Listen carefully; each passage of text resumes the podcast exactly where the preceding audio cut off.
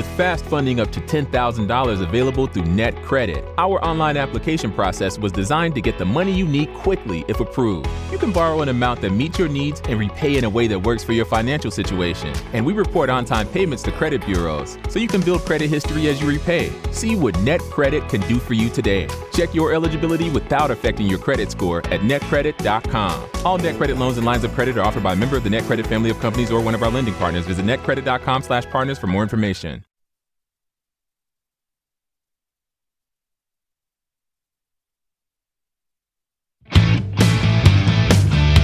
The Big Bark. Listen up, dog owners. It's for you, all you canine lovers. It's your favorite podcast, The Big Bark, with your host, Darragh Burke, and canine co hosts, Bruno and Milly. The Big Bark. Hello and a very big welcome back to the Big Bark. And today I'm delighted to say that it's the first time I'm actually come face to face in quite a while. And today we're joined by John Garrahy of Treaty Veterinary Clin- Clinic here in Limerick. John, how are you doing? Very well, thank you, Darragh. Great to have you on. I, I, Good I remember good last time. I think the last time that I did an episode here was with um for Water Puppy Parties a good while back. Yes, that was pre-COVID. That was pre-COVID, yeah. So, John, for people who aren't familiar, uh, give us a bit of background on Treaty Veterinary Clinic. You've been operating for a long time now, so the mid '80s, I believe. Right. So, just give us a bit of background for right, us. yeah. Well, Treaty Clinic was established um, in the mid 80s, and initially it would have been a mixed practice, and by that I mean I practiced in farm work and small animal practice. And in the mid 90s, then we built a clinic in Thomondgate in Limerick and became a full only small animal practice from early 2000s, so about 20 years ago, became all small animal in Limerick and another clinic in Shannon and Clare. And today we'd say it's a practice kind of, we'd say we consider ourselves very much kind of community based in the Midwest area, um, would be the catchment area of it. And there would be four vets, six nurses, two receptionists, and the practice would have evolved and kind of grown over the years. And we basically provide 24 hour cover 365 days of the year as other vets do as well. And so that would be the background to it over the years. And uh, developed bit by bit and we say with the growth of companion animals and pet practice the practice has grown and we've invested in updating um, and upskilling as over the years as well and um, I think in a, to, give a background to that, we'd say that in practice 25 or 30 years ago, there was very little equipment um, and extra machines. I'd say were mostly used probably in horse practice, less so in anything else. So X-ray machines came into vogue. X-ray machines went from manual development to automatic processing. X-ray machines have now evolved where it's all digital, so it's virtually instant. And in conjunction with that, a lot of other equipment has developed in practice as well. Like this practice would have its own laboratory, so that most mo- the routine blood tests can all be carried out on site and rapidly with most results within 20 minutes. 25 or 30 years ago, those samples would have been sent to a laboratory and be waiting, whatever, 24, 48, 72 hours for results. Um, ultrasound, which wouldn't have been in existence even, is now part of daily practice of ultrasound of, for scanning and imaging of uh, organs, pregnancies, chest, cardiology, and all and that. So all of that has evolved. Um, again, MRIs and CAT scans and all have become part of practice, and so you have all this upgrading of practices, upgrading of equipment, and I suppose with that, and the up increased um, expectations from clients.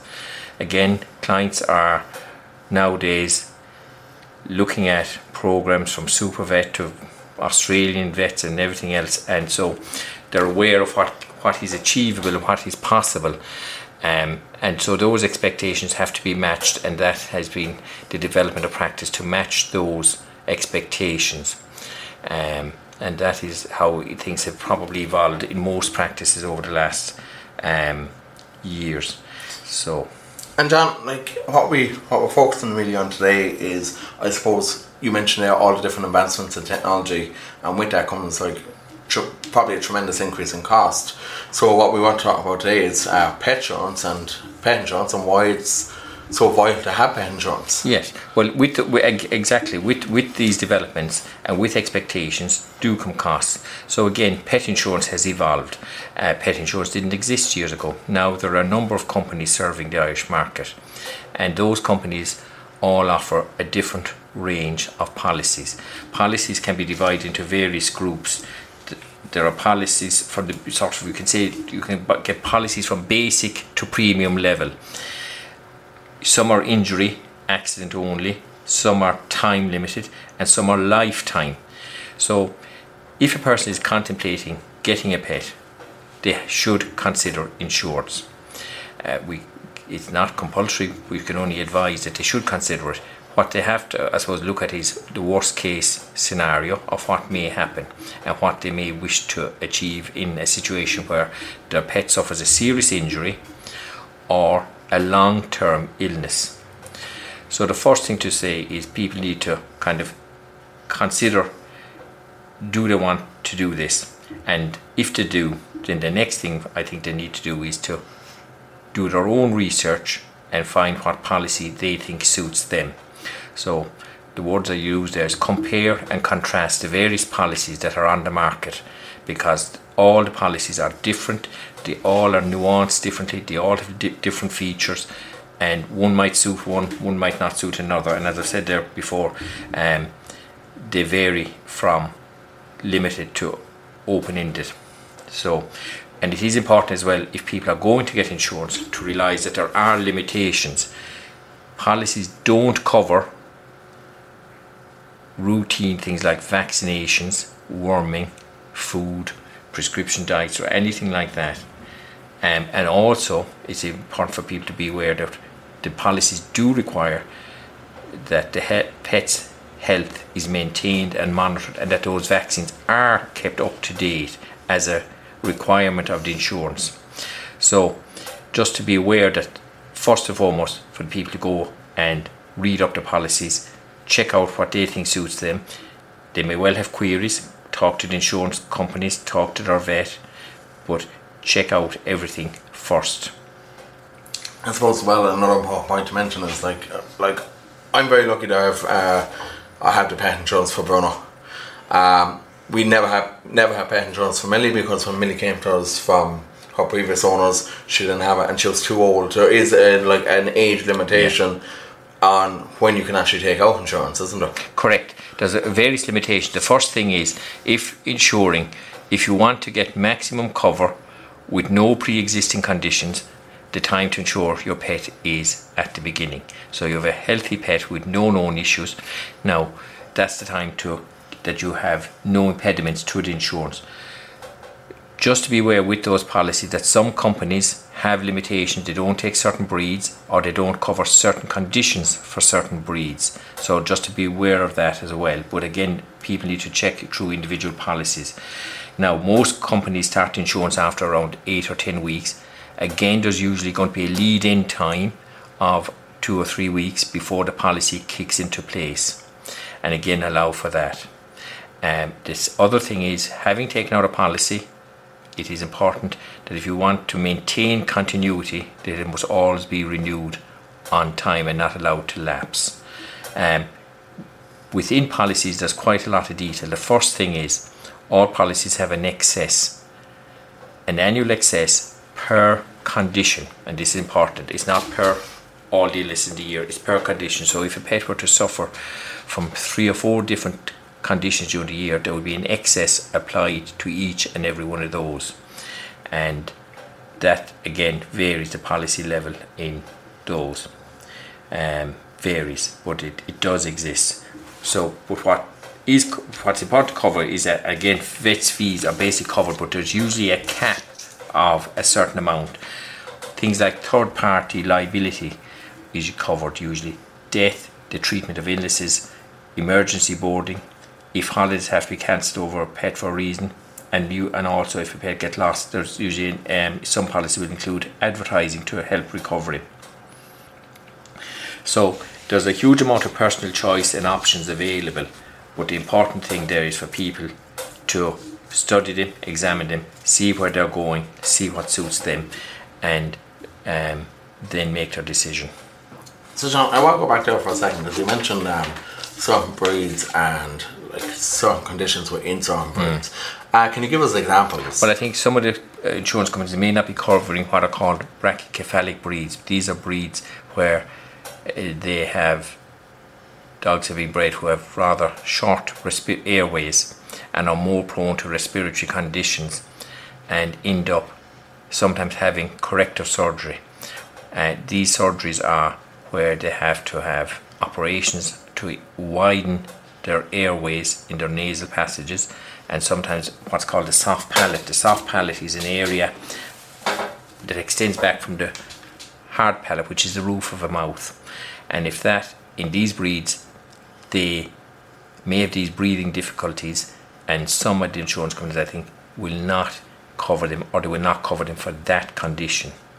Um, so that's just something to be aware of that there isn't, you know, blanket cover out there for everything under the sun. Um, th- th- that doesn't exist.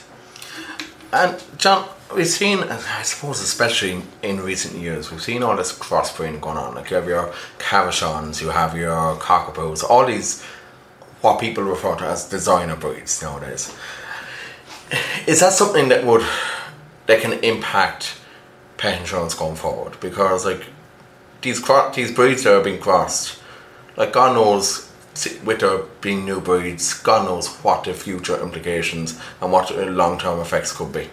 Uh, it's a very good question, and I suppose uh, crossing these various breeds um, may have mixed benefits, may be beneficial and detrimental. And I think um, the answers to some of those questions probably won't become obvious for some time.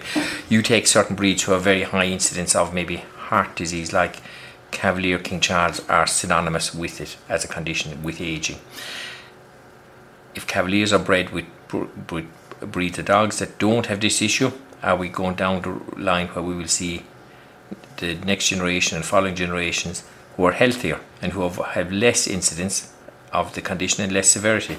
Equally, other conditions may become um, more pronounced. So I think um, each individual cross poses its own um, challenges of what may arise from it going forward. So I think um, it will be an interesting one over the next years to come how that impacts on breeds, and I think it'll be a mixed a mixed bag. And obviously that that's going to affect like the actual cost of insurance as well, the Yes. excess, the conditions Yes, that are covered. yes, yeah. Again, I, I, insurance companies, I, I assume, um, monitor um, the situation constantly and, and are constantly looking at their policies and seeing where matters arise and where matters are changing and what if there are new conditions or new difficulties or whatever. So they would be quite aware if something uh, new is developing in, within a breed or within breeds.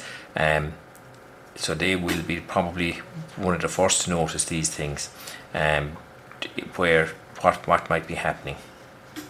And I know what's myself, like it's actually like it, it like I said earlier, it's very beneficial. Like I have the insurance for Bruno. Bruno was in with yourself. Yes. Was, was a small little. Was that a small incision or was it? Rel- in his case, that was a relatively small incision. Yeah, yeah. but like the insurance was great for that. Uh, on like for Milly, like we didn't have it when she had uh, uh, Yeah, yeah. and like again, like you do. It's only in I suppose when you go to use it. It's, it's only when you go to use it that you appreciate it. Yeah. And again, not that one wants to have to use it, one hopes that one doesn't need it. But basically, I suppose it, you, you can almost compare the insurance of pets to having a he- health insurance for yourself. But basically, if I were to sum it up in a few words, insurance of your pet is offering the owner peace of mind as regards if something bad happen, if something untoward happens, that we have cover.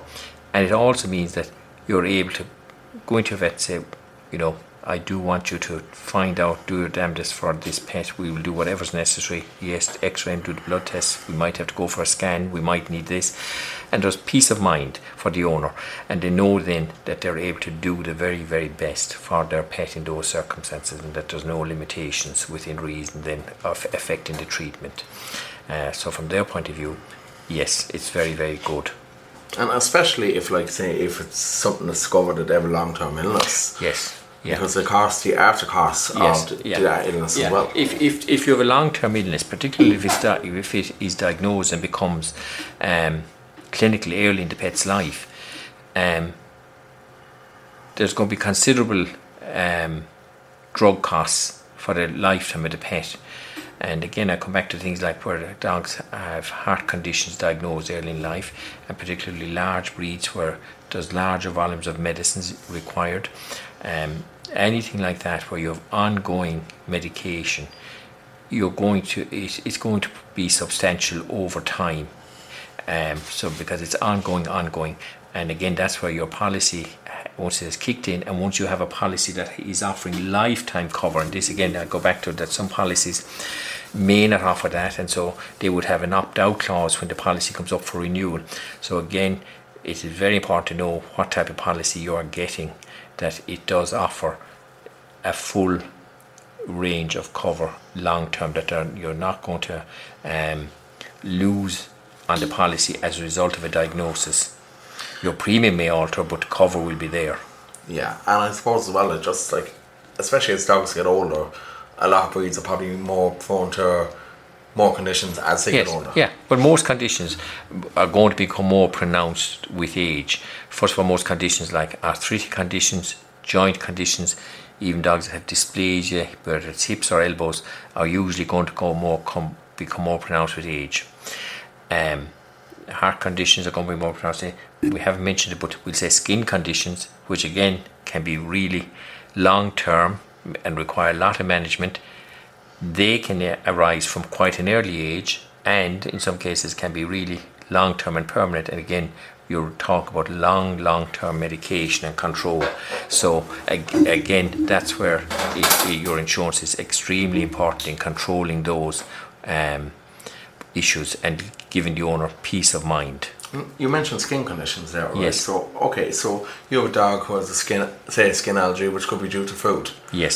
Now, what would happen in that case there if you decided that you didn't want to actually change your food? Like, obviously, it's detrimental to the dog's health, but from an insurance point of view, if the Right. insurer found out that you weren't actually following, I suppose, say your voice, the vet's voice, and going on a specific diet, Well, uh, well, the diet won't be covered anyway because that's food, and food won't be covered.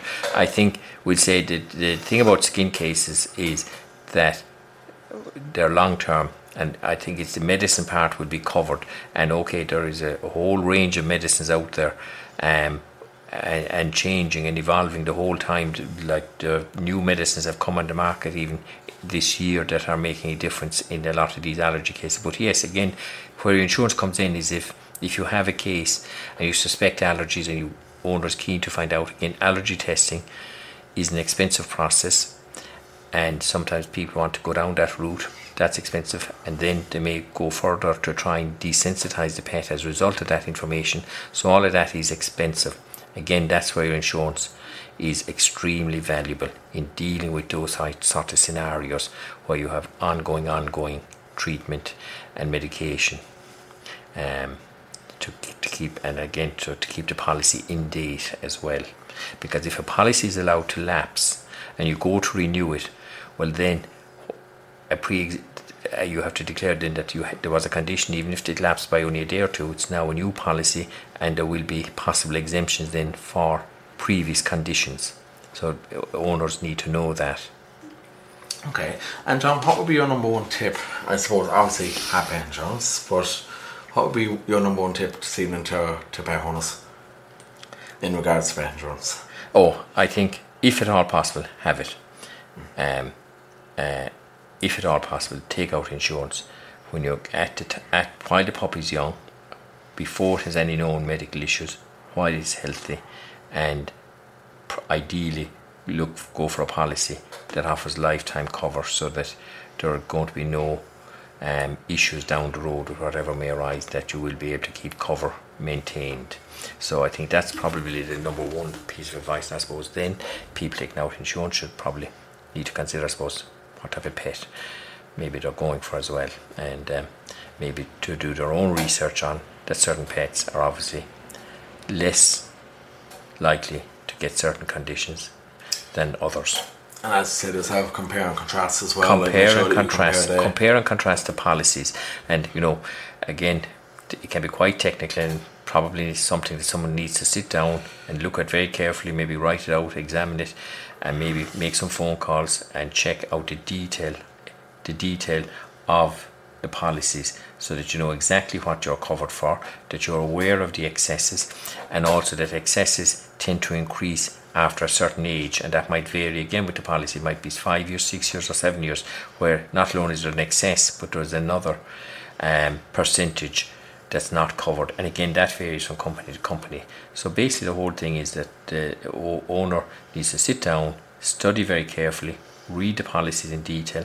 And again, if they have policy within an insurance company that is doing pet insurance, I think they may, as a result of insuring with them, get um, a discount. And also, if you have more than one pet, I think some of the insurance companies will also offer a discount where there's um, a number of pets being insured together.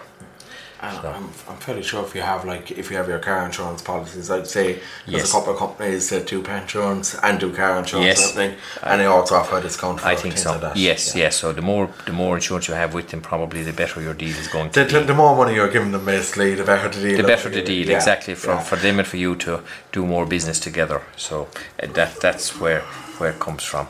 All right, John. Any last thoughts you want to add on insurance? No, except to tell people go out, consider the pet they're getting, consider what the issues might arise with it, and consider insurance. And okay, there might be people who say, well, we don't need insurance, but it won't be an issue.